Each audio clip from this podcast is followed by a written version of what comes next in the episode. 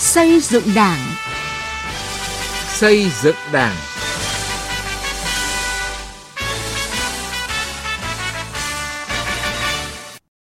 Xin kính chào quý vị và các bạn.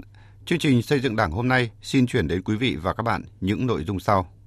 Xây dựng chi bộ vững mạnh gắn với phát triển kinh tế xã hội nông thôn ở huyện Sa Thầy, tỉnh Con Tum phỏng vấn Phó Bí thư Thường trực tỉnh ủy Bắc Giang về những định hướng lớn của Đảng bộ tỉnh Bắc Giang trong năm 2024 nhằm tiếp tục thực hiện hiệu quả nghị quyết Đại hội 13 của Đảng. Người có uy tín ở Sơn La phát huy vai trò cầu nối ý Đảng lòng dân.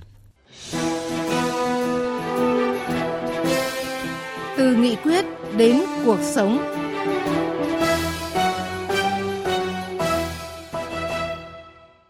Thưa quý vị và các bạn, trên vùng biên giới của tỉnh Con Tum, huyện ủy Sa Thầy luôn chú trọng công tác xây dựng đảng ở khu vực nông thôn và vùng dân tộc thiểu số. Tại đây, các tri bộ thôn làng và từng đảng viên thực sự là những đầu tàu gương mẫu trong xây dựng nông thôn mới, phát triển kinh tế để cuộc sống của mỗi đảng viên, người dân ngày càng ấm no, hạnh phúc. Phóng viên Khoa Điểm, thường trú tại khu vực Tây Nguyên có bài đề cập.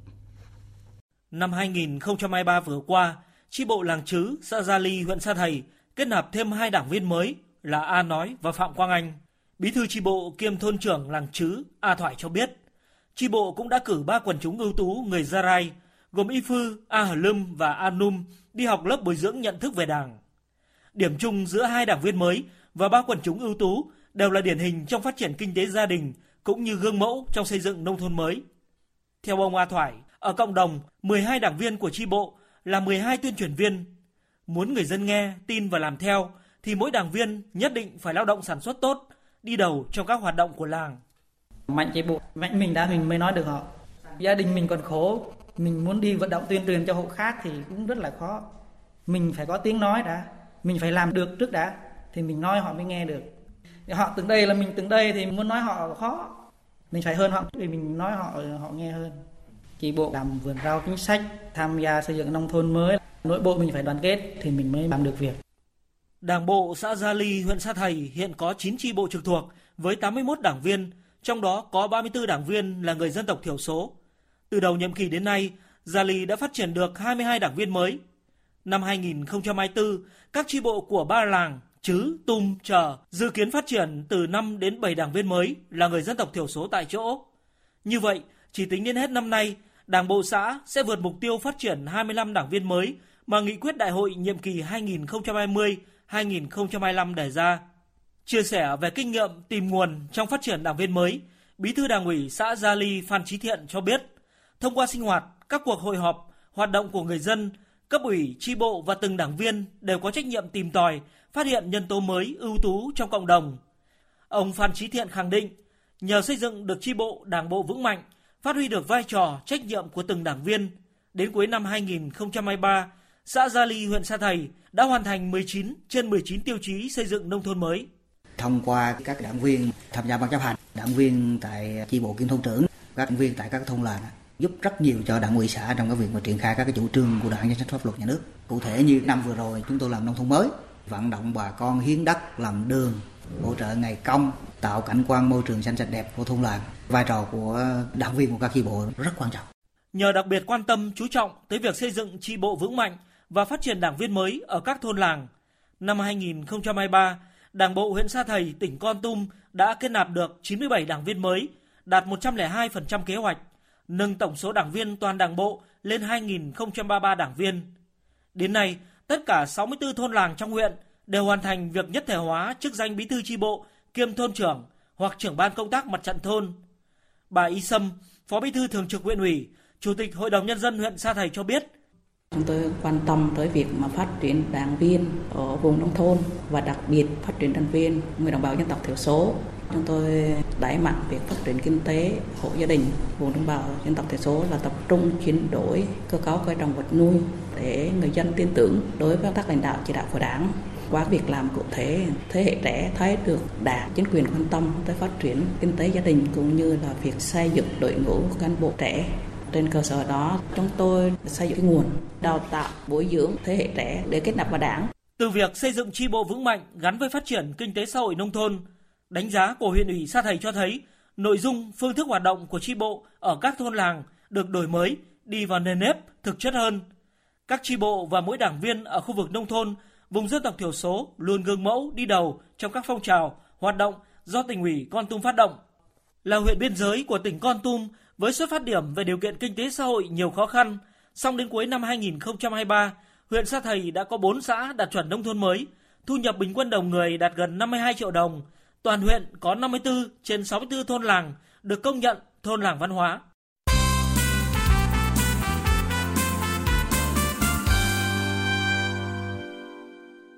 Thưa quý vị và các bạn, năm 2023 là năm có ý nghĩa đặc biệt quan trọng, năm bản lề thực hiện nghị quyết Đại hội 13 của Đảng và nghị quyết Đại hội Đảng các cấp. Dưới sự lãnh đạo của tỉnh ủy Bắc Giang, sự chỉ đạo điều hành quyết liệt, linh hoạt của các cấp chính quyền, tỉnh Bắc Giang đã bứt phá đi lên và đạt được nhiều kết quả nổi bật trên các lĩnh vực. Để làm rõ hơn những thành tựu mà tỉnh Bắc Giang đã đạt được cũng như những định hướng lớn trong năm 2024, phóng viên Đài Tiếng nói Việt Nam phỏng vấn Phó Bí thư Thường trực tỉnh ủy Bắc Giang Lê Thị Thu Hồng. Mời quý vị và các bạn cùng nghe. Thưa bà, năm 2023, tỉnh Bắc Giang đạt và vượt nhiều chỉ tiêu phát triển kinh tế xã hội, đặc biệt là tốc độ tăng trưởng kinh tế đứng thứ nhất cả nước. Nhìn lại năm qua, bà đánh giá như thế nào về những nỗ lực, quyết tâm của Đảng bộ, chính quyền và nhân dân tỉnh Bắc Giang để đạt được kết quả này ạ? Năm 2023, tỉnh Bắc Giang đã vững vàng vượt qua những khó khăn, tiếp tục có những cái bước phát triển quan trọng. Kinh tế của tỉnh tăng trưởng đạt 13,45%, đứng đầu cả nước. Quy mô kinh tế GDP đứng ờ, thứ 12 cả nước, so với năm 2022 là tăng một bậc, vượt ba bậc so với mục tiêu nghị quyết của Đại hội Đảng bộ của chúng tôi đã đề ra. Thế và cơ cấu kinh tế, cơ cấu lao động thì chuyển dịch theo hướng ờ, tích cực, môi trường đầu tư kinh doanh thì cũng được cải thiện mạnh mẽ. Chỉ số ờ, PCI năm 2023 là đứng thứ hai trên 63 các tỉnh thành, tăng 29 bậc so với năm 2022. Thu hút đầu tư cũng đạt là 3,2 tỷ đô la, cũng là năm cao nhất từ trước đến nay. Kết cấu hạ tầng giao thông, việc liên kết vùng, liên kết giữa các địa phương của tỉnh Bắc Giang được rất là chủ động. Chúng tôi đã hoàn thành một số công trình giao thông trọng điểm nối các tỉnh với nhau. Các lĩnh vực phát triển văn hóa xã hội chúng tôi cũng đã làm tốt cái công tác tháo gỡ khó khăn cho ngành y tế. Thế rồi cái quan tâm đến cái chất lượng giáo dục đào tạo thế và năm nay cái tỷ lệ học sinh giỏi quốc gia thì cũng nằm trong cái nhóm dẫn đầu cả nước. Bên cạnh những kết quả về phát triển kinh tế xã hội trong năm qua Ờ, công tác xây dựng đảng cũng đạt được nhiều dấu ấn nổi bật ờ, tỉnh ủy ban thường vụ tỉnh ủy bắc giang đã có những sáng tạo đột phá trong lãnh đạo chỉ đạo các cái phong trào các cái mô hình thí điểm theo bà những đột phá nào đã tạo nên sức mạnh tổng hợp giúp Bắc Giang thực hiện thắng lợi các mục tiêu trong năm qua? Xác định công tác xây dựng đảng là then chốt, là nhiệm vụ quan trọng. Năm 2023, Ban Thường vụ ờ, tỉnh ủy đã quan tâm chỉ đạo về công tác xây dựng đảng đồng bộ trên tất cả các lĩnh vực. Cái thứ nhất, việc chỉ đạo lãnh đạo về công tác xây dựng đảng được đồng bộ từ tỉnh đến huyện đến cơ sở, đảm bảo bài bản chất lượng theo đúng cái lộ trình kế hoạch trong cái ban hành những cái văn bản chỉ đạo thì chúng tôi yêu cầu rất rõ là thời gian, trách nhiệm, lộ trình thực hiện. Chúng tôi đã tập trung rất cao cho cái việc sơ kết giữa nhiệm kỳ để đánh giá sau nửa nhiệm kỳ thì Bắc Giang đạt được những cái gì và quan trọng nhất đó là cái bài học kinh nghiệm rút ra sau nửa nhiệm kỳ. Từ đó đề ra những cái phương hướng, những cái giải pháp để làm sao cho chúng đúng để nửa nhiệm kỳ cuối thì Bắc Giang sẽ phải hoàn thành và hoàn thành vượt mức các nghị quyết mà đại hội chúng tôi đã đề ra. Cái thứ hai, Ban Thường vụ tỉnh ủy cũng đã đề cao cái vai trò lãnh đạo sự nêu gương quyết tâm quyết liệt chủ động sáng tạo trong thực hiện nhiệm vụ không đùn đẩy trách nhiệm đối với người đứng đầu và tập thể lãnh đạo ban thường vụ tỉnh ủy đã ban hành cái chỉ thị 26 về chấn chỉnh lề lối tác phong làm việc và nâng cao trách nhiệm trong thực thi nhiệm vụ đáp ứng yêu cầu trong tình hình mới với phương châm là ba dám đó là dám nói dám làm và dám chịu trách nhiệm vì cái chung. Ba hơn đó là quyết liệt hơn linh hoạt hơn và hiệu quả hơn. Cùng với ba dám ba hơn đó là năm rõ. Đó là rõ người rõ việc rõ tiến độ rõ trách nhiệm và rõ kết quả. Sau một thời gian triển khai từ tháng 6 năm 2023 nay thì cái chỉ thị 26 thực sự đã ngấm đến cơ sở được cán bộ đảng viên ghi nhận. Cái thứ ba đó là chúng tôi xây dựng một số những cái mô hình rộng, mô hình ờ, sâu hơn. Ví dụ như xây dựng cái mô hình chính quyền thân thiện. Thế rồi công an xã, phường, thị trấn tận tụy gắn bó thân thiện vì nhân dân phục vụ. Thành lập và đi vào hoạt động thực chất các tổ dân vận cộng đồng. Xây dựng các mô hình điểm làng dân quân năm 2024 là năm bứt phá để thực hiện thắng lợi các mục tiêu đề ra trong nghị quyết đại hội 13 của Đảng. Năm quyết định hoàn thành các cái mục tiêu mà nghị quyết đại hội Đảng bộ tỉnh Bắc Giang lần thứ 19 đã đề ra.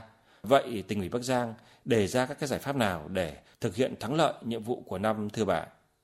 Đối với Đảng bộ Bắc Giang, xác định năm 2024 sẽ là năm cơ bản hoàn thành các mục tiêu để đến năm 2025 là chỉ bước vào một cái nhiệm kỳ mới với một cái tâm thế rất là mới để xây dựng cho cái phương hướng nhiệm kỳ mới.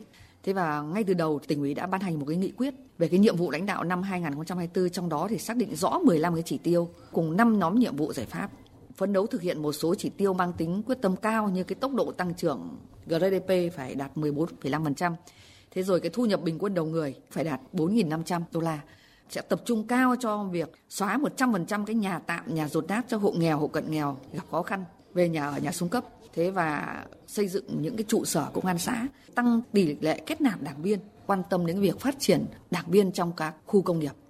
Từ những cái Ờ, đề ra như vậy thì tỉnh ủy Bắc Giang đã đề ra các giải pháp. Một là phải tiếp tục là giả soát cái quy hoạch tỉnh đã được Thủ tướng Chính phủ phê duyệt, đảm bảo có cái sự đồng bộ thống nhất, phát huy được cái nội lực để kết nối ờ, liên kết với các tỉnh, đặc biệt là về hệ thống giao thông. Giả soát lại các cơ chế chính sách, những cái văn bản của tỉnh để kịp thời tháo gỡ những cái khó khăn, những cái điểm nghẽn. Thế và tiếp tục tập trung cho cái việc xây dựng đảng bộ thật sự trong sạch vững mạnh với cái phương châm đồng bộ trên tất cả các mặt đây là một khâu rất là quan trọng để chuẩn bị cho tổ chức đại hội nhiệm kỳ 2025-2030. Xin cảm ơn bà. Thưa quý vị và các bạn, gương mẫu trong cộng đồng dân cư, trực tiếp tuyên truyền vận động nhân dân thực hiện tốt chủ trương đường lối của Đảng, chính sách pháp luật của nhà nước và các quy định của địa phương. Đây là những việc làm thường xuyên của người có uy tín trong đồng bào dân tộc thiểu số ở tỉnh Sơn La. Họ xứng đáng với vai trò là cầu nối giữa Đảng, chính quyền với nhân dân, Ghi nhận của Trấn Long, cơ quan thường trú Đài Tiếng Nói Việt Nam tại khu vực Tây Bắc. Suốt hơn 10 năm qua, ông Lò Văn Sán ở bản Bong Xanh, xã Trường Pằn, huyện Yên Châu, tỉnh Sơn La, trong vai trò là người uy tín ở địa phương, đã luôn vận động con cháu cùng nhân dân đẩy mạnh phát triển kinh tế gia đình, áp dụng khoa học kỹ thuật và sản xuất, góp phần nâng cao thu nhập, xóa đói giảm nghèo. Theo ông Sán, để nói dân tin, làm dân theo, bản thân ông đã tiên phong chuyển đổi diện tích nương vườn kém hiệu quả sang trồng các loại cây có hiệu quả kinh tế cao. Đến nay, gia đình đã có 3 hecta nhãn, xoài và chăn nuôi gia súc, gia cầm cho thu hoạch ổn định từ 200 đến 300 triệu đồng mỗi năm. Trước hết là quay là người uy tín cũng phải ngưng máu. Thứ nhất là phải ở trong gia đình, con cháu ở trong gia đình. Gia đình phải chấp hành chủ trương pháp luật của đảng và nhà nước, y ước của thôn bản à, trong lúc gọi là hội nghị ở bản cứ phải tiêm truyền rõ ra về chức năng của thì thế nào là dân nó chấp hành chủ trương đảng của nhà nước thường xuyên là tuyên truyền đến từng hộ gia đình cùng nhau để phát triển kinh tế hay là ổn định an ninh quốc phòng trong làng bản. Tỉnh Sơn La hiện có gần 3.000 già làng trường bản, người có uy tín, được sự tuyên truyền vận động của các cấp, các ngành, địa phương và những người uy tín, người dân từng bước nâng cao nhận thức, tích cực tham gia xây dựng và phát triển địa phương. Ông Kha Mạnh Sâm, Phó trưởng ban thường trực Ban dân vận tỉnh ủy Sơn La cho biết. Cái vai trò của người có uy tín, già làng, trưởng bản ở các cái bản, các xã vùng à, biên giới, vùng đặc biệt khó khăn thì đã được cái sự quan tâm chỉ đạo à, tổ chức thực hiện rất là hiệu quả cụ thể bằng cái việc là thực hiện các cơ chế, các chính sách chế độ của chính phủ cũng như của tỉnh, như là việc là à, phát không báo chí, rồi thăm hỏi động viên định kỳ, rồi là tổ chức cho già làng, trưởng bản, người có uy tín tham quan, học tập kinh nghiệm.